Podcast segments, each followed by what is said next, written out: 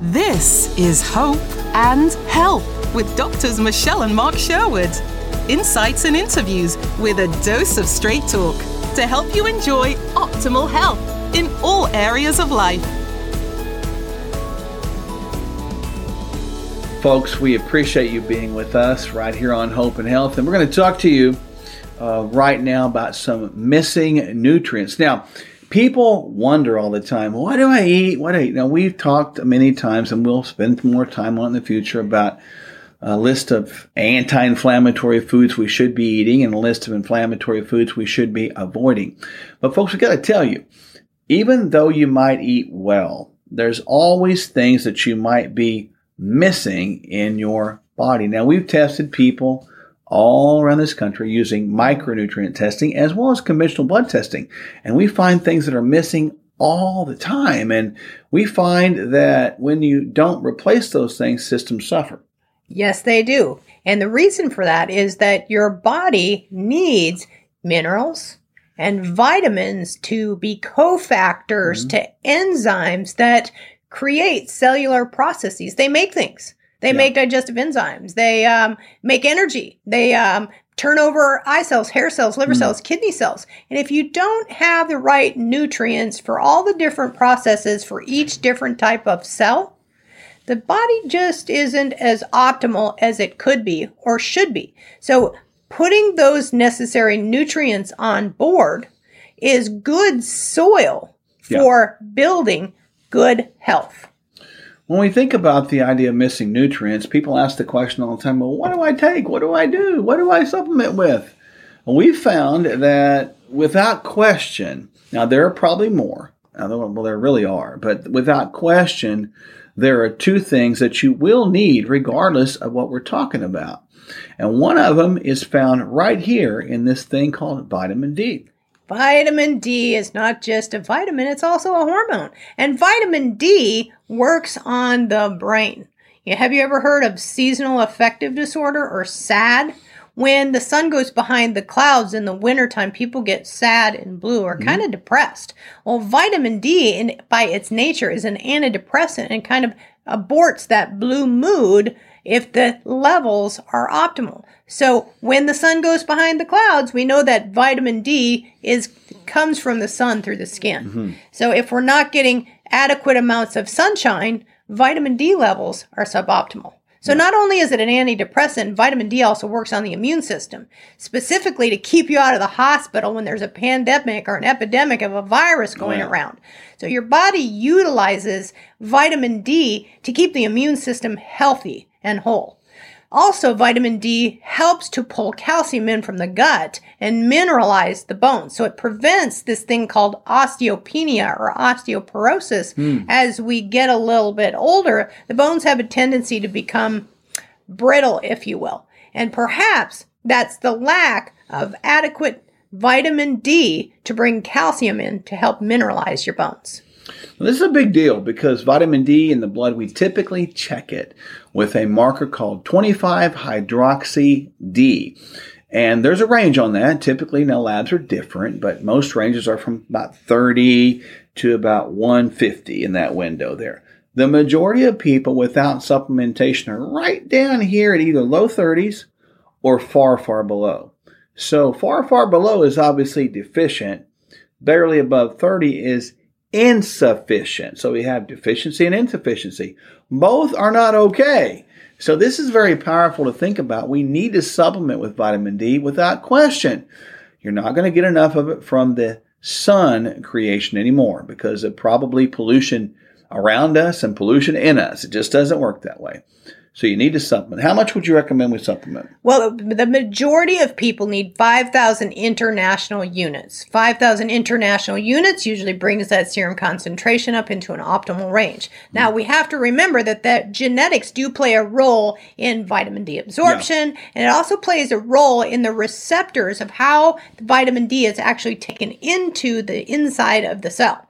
So there are other people that need a higher level. So it's important to uh, evaluate your serum concentration of vitamin D. So you have mm-hmm. optimal levels, and of course, you don't want to overload your engine either and become toxic with too much.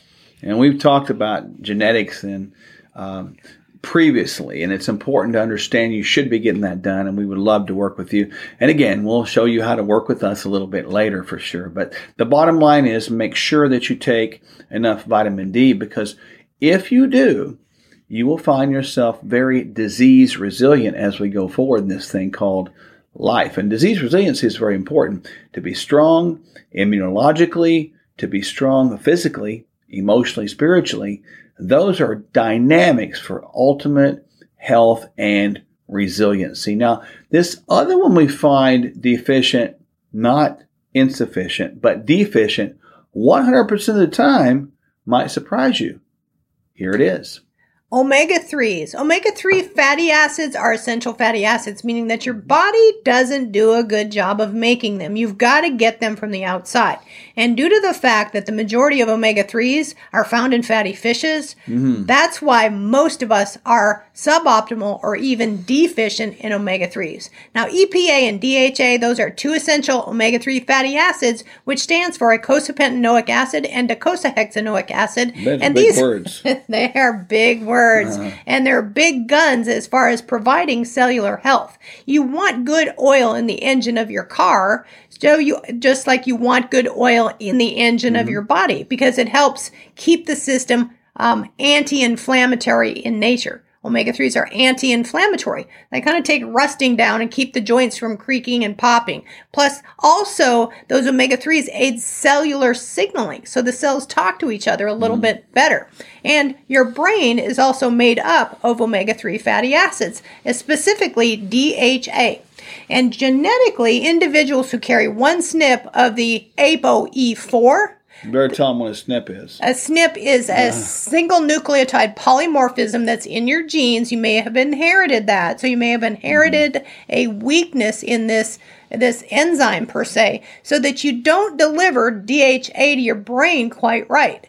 So people with Alzheimer's disease, not only are they suboptimal or deficient in DHA, they almost can't deliver it to the brain. So they have to have a very high amount of DHA in their nutritional protocol mm-hmm. to get optimal brain health.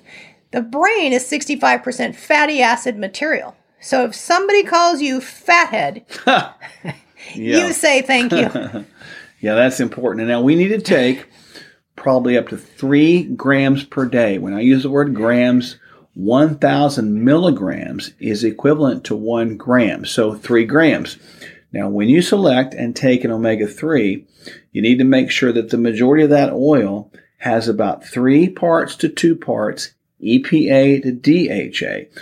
When you do that, you're going to find yourself having sufficiency of omega 3s, which is going to help reduce your inflammation. Now, nutrients are important. And as a reminder, you can find exactly what we take, exactly what we talked about that meets the bill and, and fits the, the, the program of what we're trying to do.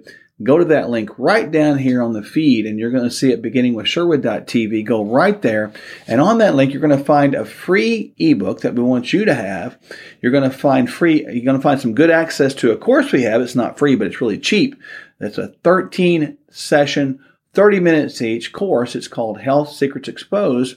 That's amazing. You go a little bit farther down that page and you're going to find the exact supplements that we take ourselves.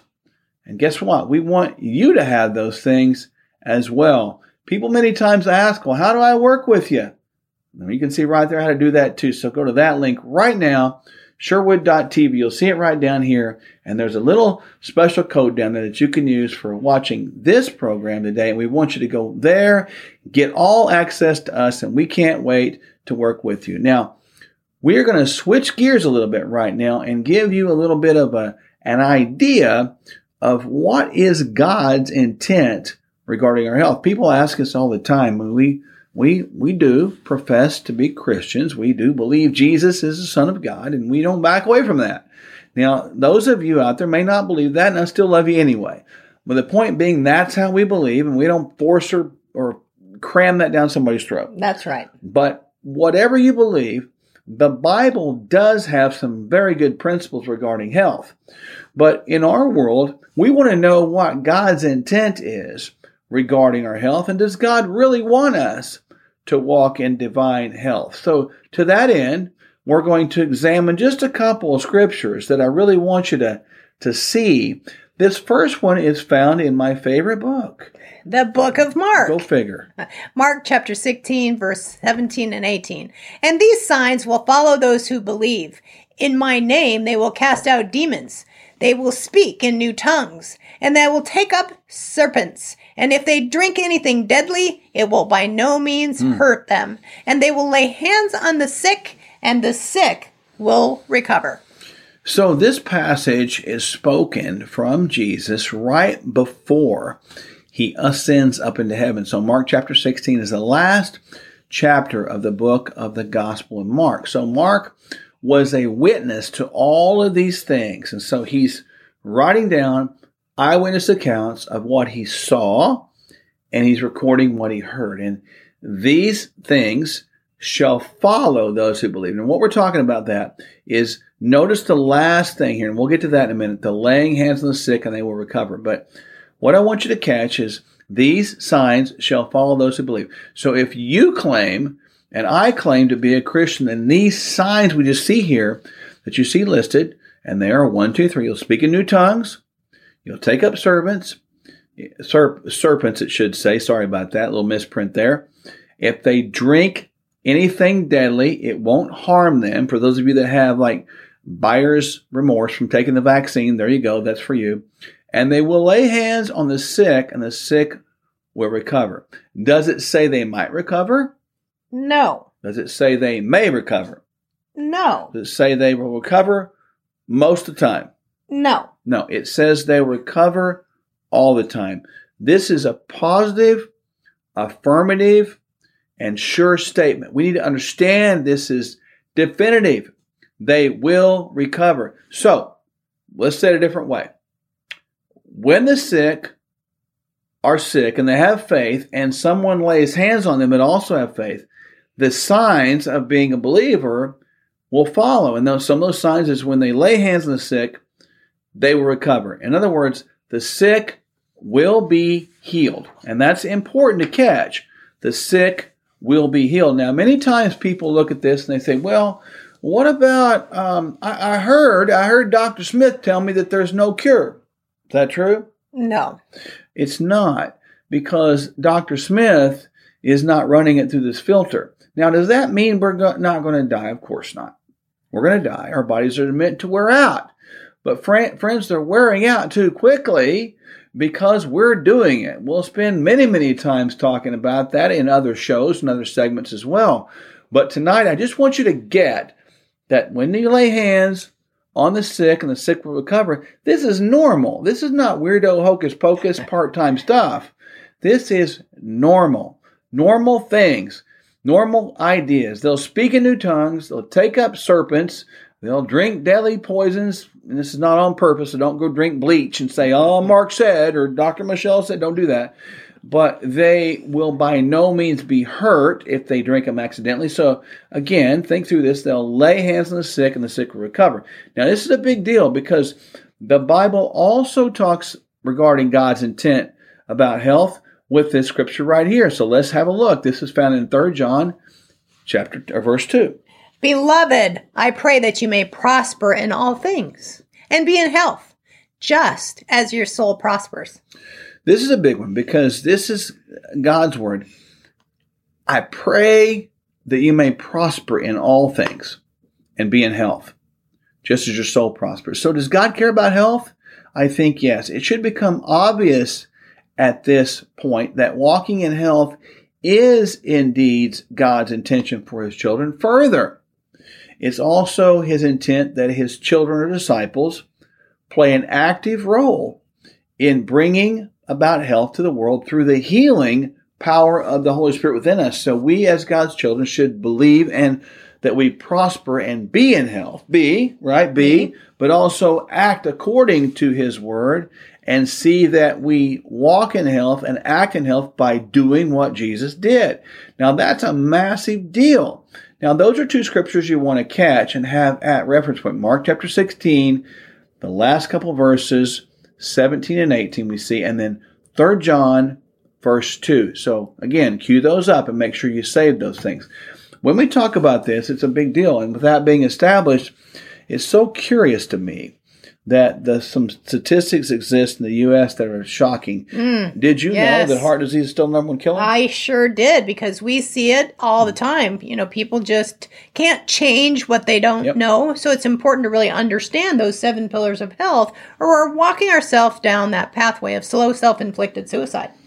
Heart disease has been the number one killer for 40 years, and it's still killing the same number of persons per 100,000 as it did 40 years ago. It seems that someone dies every 34 seconds. Did you know Uh, that? yes. And every 40 seconds, someone has a heart attack. that is like every minute there's one or two people that's dying or having a heart attack. 2,200 persons die each day in the U.S. of heart disease. Yes. And at least a quarter of a million people die of this disease every year before they even reach the hospital. And folks, these are just United States based. Can you imagine what this is like all around the world? America has done a really fine job, and I'm being sarcastic when I say this, of creating disease processes by creating the Western diet and then exporting it around the world that something's really good about it. The Western lifestyle is a killer. It always has been and always will be. And as we know, we have a prediction model that you talk about models. That's been a really interesting terminology that's been bannered around. the- How the models of deaths of um, coronavirus were completely false. Well, guess what's not false? The models that have predicted death across the U.S. from disease, they've been trending that way for 40 years. That's not a false model. That's an observed, obvious model. And folks, it's very clear that we have a massive problem on our hand. The future doesn't look very bright, does it? The future does not look very bright if, unless we do our due diligence hmm. and make change. Bottom line is, we might be living longer in some ways, maybe not, but depending on what statistical database you look at. But folks, we're not living longer, truly. We're dying mm-hmm. longer, mm. and our sick span is increasing, and our lifespan is decreasing. Our medication taking span is increasing, and our non-medicinal take uh, non-medicinal taking span is decreasing. We see a trend going on in the wrong direction. Is it affecting just adults? No.